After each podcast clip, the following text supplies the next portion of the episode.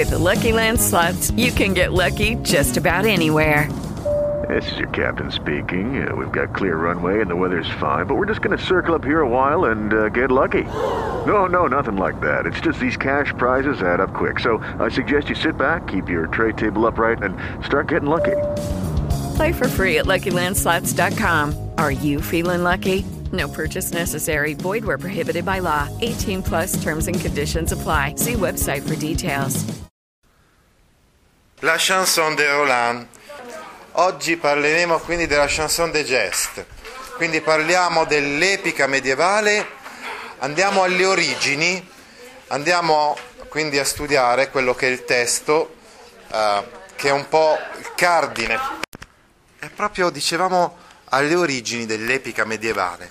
Il primo testo, il punto di riferimento, la chanson de Roland, de Roland quello in cui viene proprio sintetizzato l'ideale dell'eroe cristiano. Poi Orlando sarà contaminato, eh, per esempio lo vedremo eh, Ludovico Ariosto, nell'Orlando Furioso di Ludovico Ariosto, in una prospettiva totalmente umanistica, rinascimentale. Eh e poi in boiardo anche, e diventerà innamorato in boiardo, furioso nel, nell'Ariosto. Ma qui invece lo troviamo come modello di, del paladino, quindi dell'eroe cristiano che combatte per la fede contro gli infedeli. Ecco, la chanson de Roland. Poi dopo dicevamo tante parodie di questa chanson de Roland, ma questo come punto di riferimento principale. Ecco, a un certo punto in questo manoscritto che eh, riporta, diciamo, tutte queste, insomma, lasse, si chiamano lasse, sono queste strofe di questo cantare che veniva, poteva essere quindi declamato, cantato, eccetera, nelle piazze, c'è il nome di Turoldo, per cui la chanson de Roland si dice che è stata appunto eh, fatta da questo tale Turoldo, però anche questa è una cosa su, su cui discutono gli studiosi. Dovrebbe però risalire al 1080. Ecco, dicevamo quindi intorno al 1080. L'epoca in cui è stata scritta quindi questa uh, chanson de Roland è un'epoca molto particolare. Infatti saprete che verso la fine dell'undicesimo secolo d.C. Eh, si crearono le condizioni per la prima crociata. Tutti erano infervorati eh, di odio nei confronti dei musulmani che eh, avevano occupato la Terra Santa e poi c'erano stati degli episodi eh, per cui dei pellegrini cristiani erano stati uccisi, eccetera, eccetera, si creano i presupposti, vi, vi ripeto, perché poi nel 1095-1099 si, si parta per la crociata contro i musulmani. E quindi è chiaro che in questo ambito si capisce molto bene come eh, è stata elaborata questa chanson de Roland quindi questo poema che ha al suo centro proprio la difesa della fede contro i musulmani, la, il, proprio, il cardine di quello che noi chiamiamo il ciclo carolingio. Il ciclo carolingio si caratterizza proprio per essere il più radicale, insomma, fra i cicli dell'epica medievale, in quanto presenta quei valori, quegli ideali della, del cavaliere cristiano, dicevamo appunto del paladino, che poi verranno invece mescolati ad altri valori, altri ideali eh, eh, nel ciclo bretone, quindi il ciclo di Re Artù dei Cavalieri della Tavola Rotonda, si mescolerà l'aspetto, insomma, tra virgolette, eh, diciamo epico con quello amoroso. Qui invece abbiamo proprio chiaramente un poema epico, una chanson de geste. Che cos'erano le chanson de geste? Testi interpretati da un cantore con l'accompagnamento di uno strumento musicale, nel quale appunto si celebravano queste imprese straordinarie di paladini, di, di, di cavalieri cristiani, eccetera, eccetera. Quindi ricordate che la chanson de Roland è stata scritta prima dei Nibelunghi, eh, perché eh, ricordate che il cantare dei Nibelunghi è stato scritto nel XII secolo, invece la chanson de Roland nell'XI secolo, quello abbiamo detto in un tedesco arcaico, e questo in un fra- francese arcaico che è la lingua d'Oil. La lingua d'Oil è la lingua dei poemi, dei romanzi eh, e quindi la lingua vedremo anche di Chrétien de Troyes e di altri cantori. Di che cosa narra la chanson de Roland? Beh, eh, c'è la, la, guerra fra eh, Carlo Magno e i suoi paladini e il, i musulmani saraceni. I musulmani hanno occupato la Spagna, cercano di arrivare anche in... Beh, del resto voi, scusate, sapete benissimo queste cose perché le stiamo vedendo parallelamente anche nella versione appunto parodica eh, di eh, Italo Calvino, del, del Cavaliere Inesistente. No? Quindi eh, i musulmani hanno già occupato la Spagna, hanno un re di Spagna che si chiama Marsilio e stanno patteggiando con, uh, con i franchi. I franchi rappresentano l'ultimo baluardo, poiché i musulmani hanno intenzione di penetrare nell'Europa. Rappresentano il baluardo, la difesa della fede nei confronti appunto di questa invasione di un'altra religione, della religione musulmana. E visto che la resistenza dei franchi è molto dura e aspra, eh, Marsilio, quindi il re musulmano di Spagna, cerca di patteggiare o cerca di trovare il modo eh, giusto per ingannare anche eh, Carlo Magno e i suoi paladini. E lo riesce a trovare questo modo con questa pace fittizia, ecco, eh, di cui si fa portavoce Gano di Magonza. Ma Gano di Magonza, in realtà, eh, che è un paladino cristiano, in realtà poi eh, si mette d'accordo con questo re Marsilio, re di Spagna, e quindi passa dalla parte dei saraceni e tradisce i paladini cristiani. Così, eh, malgrado la pace eh, firmata, Marsilio attacca la retroguardia dei paladini cristiani presso Roncisvalle, lì dove c'è questo passo eh, diciamo, nei Pirenei, e tutti quanti i paladini cristiani vengono uccisi, compreso, compreso appunto Orlando, in francese Roland, che era il paladino più forte, più importante eh, tra tutti quelli eh, eh, che combattevano per Carlo Magno, fedele al suo re, quindi fedele a Carlo Magno e fedele a Dio. Infatti è caratterizzato in questa chanson de Roland anche per l'aspetto religioso, eh, vedremo. Quindi eh, è proprio perché è fedele a Dio che combatte così valorosamente e coraggiosamente contro i musulmani. Ora, mentre Orlando, come vedremo adesso nel, nel brano che leggeremo, morirà in battaglia, invece il traditore Gano di Magonza sarà condannato a morte per tradimento e quindi morirà in un modo molto più eh, vile eh, rispetto a, alla morte gloriosa di Orlando. Infatti sicuramente l'episodio della morte di Orlando, quello più famoso di questa chanson de Roland, e che rimarrà impresso nella, diciamo, nell'immaginario collettivo. Questa, dicevamo, è un'epica cristiana in cui chiaramente si rappresentano i paladini come i portatori del bene, i musulmani come i portatori del male. Non ci sono mezze misure, non ci sono sfumature psicologiche, neanche come, per esempio, ecco, proviamo a pensare all'Iliade. Tutto sommato eh, l'Iliade narra della vittoria dei greci nei confronti degli asiatici Pertanto avrebbero potuto i greci rappresentarci in maniera molto negativa eh, gli asiatici. Al contrario, invece, noi, sembra quasi che nell'Iliade si possa parteggiare per i troiani. Anzi, lo dice anche chiaramente Foscolo, no? nei sepolcri ci parla proprio del, dell'eroismo dei troiani. Cioè noi ci immedesimiamo nei perdenti, negli avversari. Eh?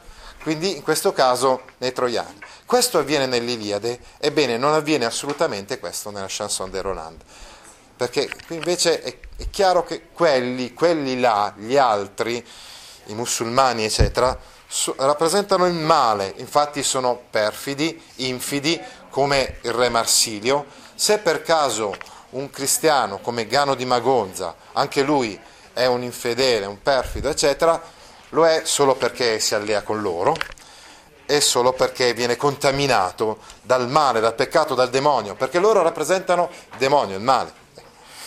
Eh, al contrario, dicevamo poi, le cose cambieranno nell'epica eh, anche cavalleresca successiva, dal Morgante di Pulci all'Orlando innamorato di, di Boiardo all'Orlando furioso di Ariosto. Qui invece c'è un'ottica chiara, netta, eh, molto radicale, che viene espressa, appunto, siamo chiaramente dalla parte di Carlo Magno, dei suoi paladini di Orlando e non possiamo giustificare in alcun modo i nemici, quelli là, cioè i musulmani. Leggiamo pertanto della morte di Orlando. Questo dicevamo è il momento culminante nella morte del protagonista. Possiamo dividere la chanson de Roland in due sequenze. Quindi la prima sequenza è quella in cui sono i preparativi eh, insomma, della pace fra Franchi e Saraceni e la seconda sequenza è appunto il tradimento di Gano eh, e, e, poi la morte di Orlando a Roncisvalle. Non ci sono divisioni in uh, libri uh, o altre divisioni diverse. Pertanto questo poema si presenta a noi come un insieme di lasse. Le lasse sono queste strofe che venivano cantate, declamate hm, di misura variabile. Poi invece, come vedremo nel poema cavalleresco, la strofa diventerà di una misura fissa, l'ottava. Leggiamo pertanto le lasse che vanno dalla 167 fino alla 175 della chanson de Roland. Dicevamo verso la fine ormai del poema, quando muore Orlando. Orlando sente che la morte gli è vicina, dalle orecchie esce fuori il cervello, prega Dio che chiami a sé i suoi pari e poi per sé l'angelo Gabriele. Ecco, uh, ovviamente abbiamo detto che si caratterizza questo um, paladino per la sua fede cristiana e quindi la prima cosa che fa quando comunque sta per morire, è quella di pregare e invocare Dio. Prende l'olifante, l'olifante è il corno che aveva questa, questo pregio, questa qualità, era possibile sentire il suo suono anche da molto lontano. E, infatti poi sarà il suono dell'olifante che richiamerà Carlo Magno, eh, che capirà no, dal suono di questo corno, capirà, così termina il, il, la chanson des gestes cioè Carlo Magno ritorna indietro, capisce che c'è stato un tranello, c'è stato un tradimento, torna indietro e decide di, di, di abbattere poi l'esercito dei musulmani per vendicare la morte eh, di Orlando. Prende l'olifante che offesa non abbia. Infatti il, l'obiettivo di, di Orlando è quello che non possa cadere, che non cada niente di suo, in particolar modo il corno e la spada, cui lui è molto legato, che non cadano nelle mani dei, dei nemici. Ecco cosa vuol dire che non abbia offesa. E Durendal, detta anche Durlindana, Durendal, Durlindana, è la famosa spada, eh? anche quella non deve cadere, eh? la spada, esatto, sì, sì, nell'altra mano, non deve cadere nell'altra mano, in mano di quegli altri, cioè in mano dei musulmani. Poco più lungi di un tiro di balestra verso la Spagna si inoltra in un maggese, campo quindi che non è coltivato, colpito, ferito a morte dai musulmani, Orlando sta scappando e quindi si inoltra in un, cal- in un campo.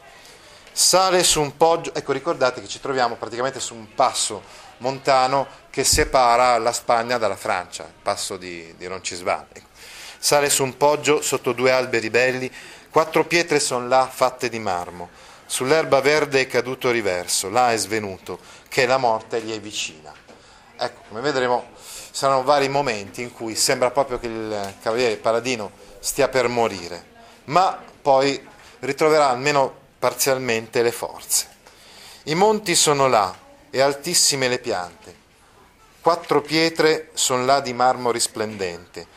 È all'inizio della lassa successiva si riprende quello che è già stato detto nella lassa precedente, cioè che lui si è fermato presso quattro pietre. Sull'erba verde sviene il conte Orlando, un saraceno tuttavia lo spia, si finge morto e giace in mezzo agli altri.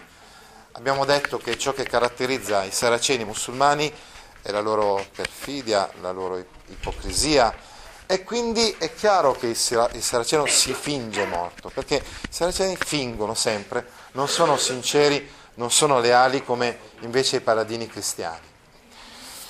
Ha sporcato di sangue il corpo e il viso, s'alza in piedi e di corsa s'avventa.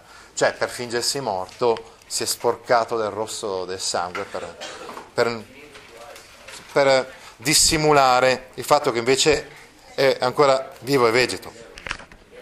Bello era forte e di gran valore.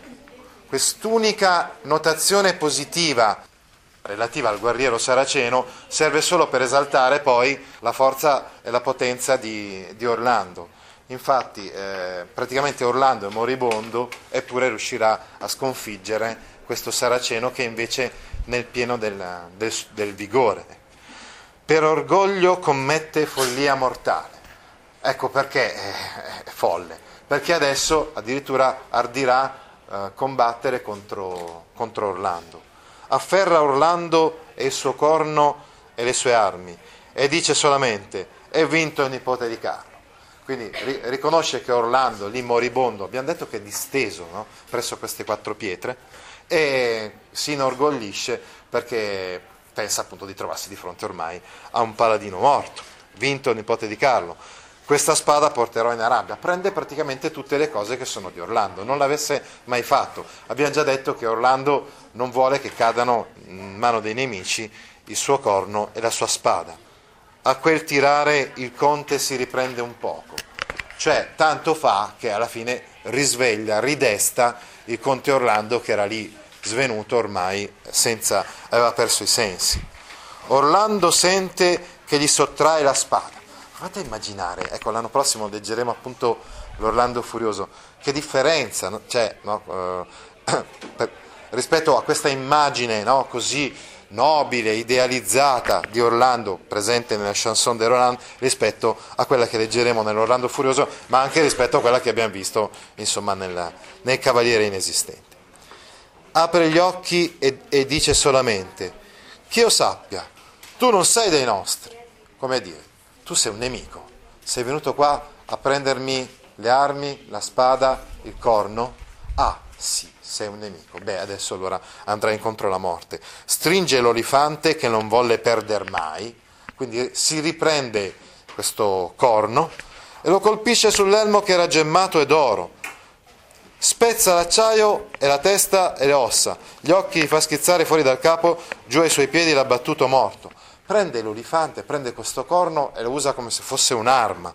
Quindi gli dice, vile, come fosti così temerario da afferrarmi né a torto né a ragione? Hai pensato di potermi prendere così vilmente? Chi lo saprà ti prenderà per folle.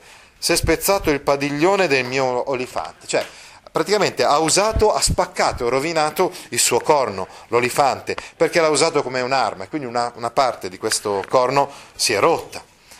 Caduti sono il cristallo e l'oro, si perdono anche le gemme, comunque tutto ciò che adorna questo, questo corno perché è stato così, usato così violentemente. Orlando sente che la vista ha perduto, si drizza in piedi, si sforza quanto può, il suo viso ogni colore ha perduto.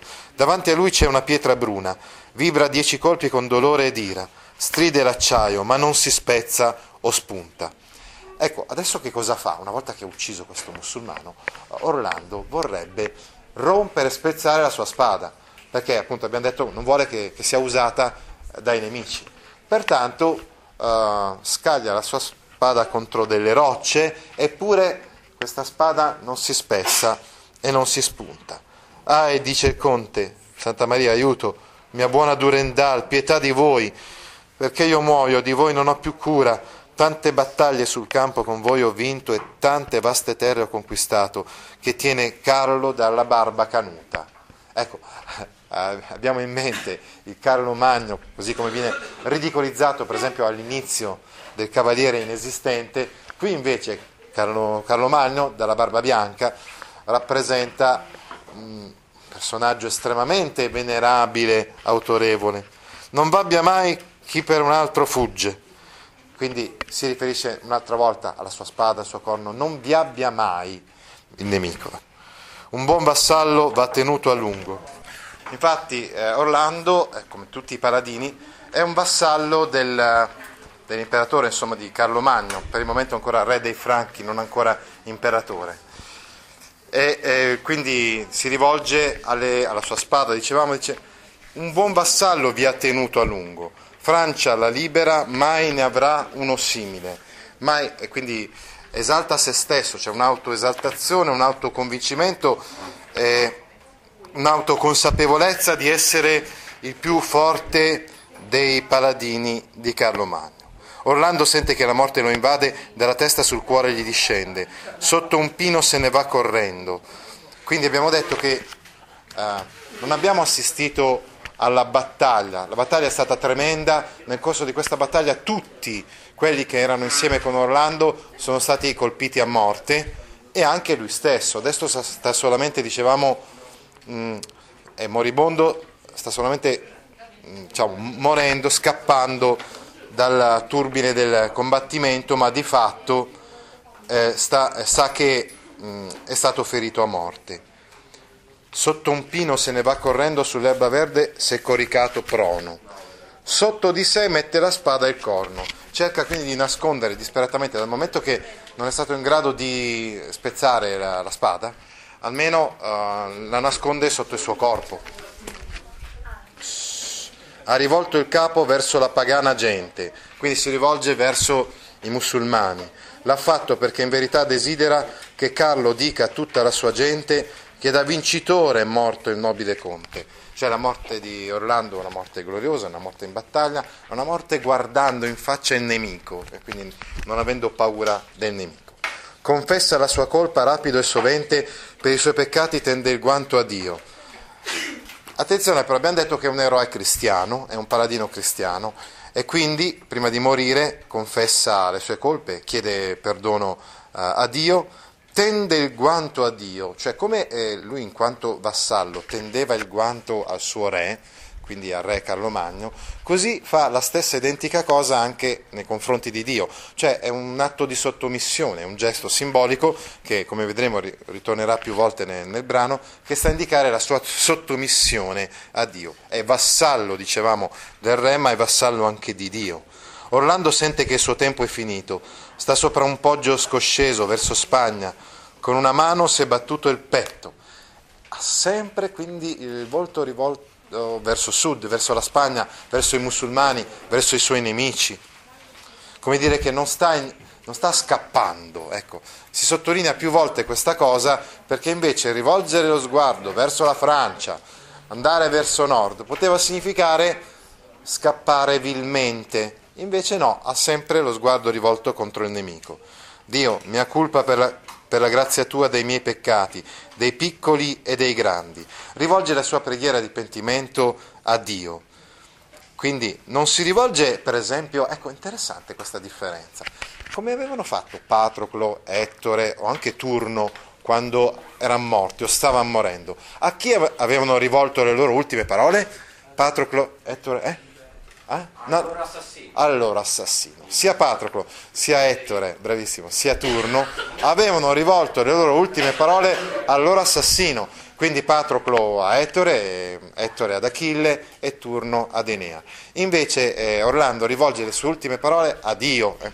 quindi non si rivolge al nemico, eh, come, come questi eroi dell'epica classica.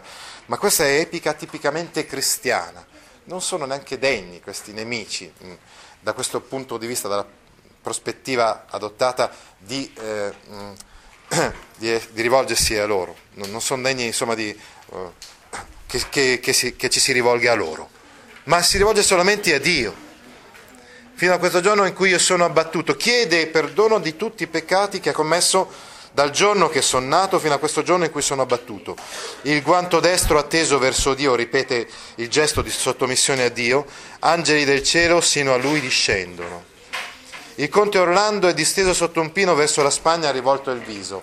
Ecco, attenzione, l'abbiamo già detto e ricordato altre volte, questa è anche epica formulare perché doveva essere memorizzata, tenuta a memoria, e infatti doveva essere cantata, ci sono delle cose, dei versi che si riprendono, dei ritornelli, no?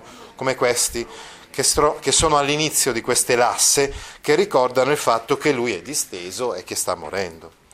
Di molte cose comincia a ricordarsi, di tante terre che ha conquistato il prode, della dolce Francia, della sua stirpe, di Carlo Magno, suo re, che lo nutrì.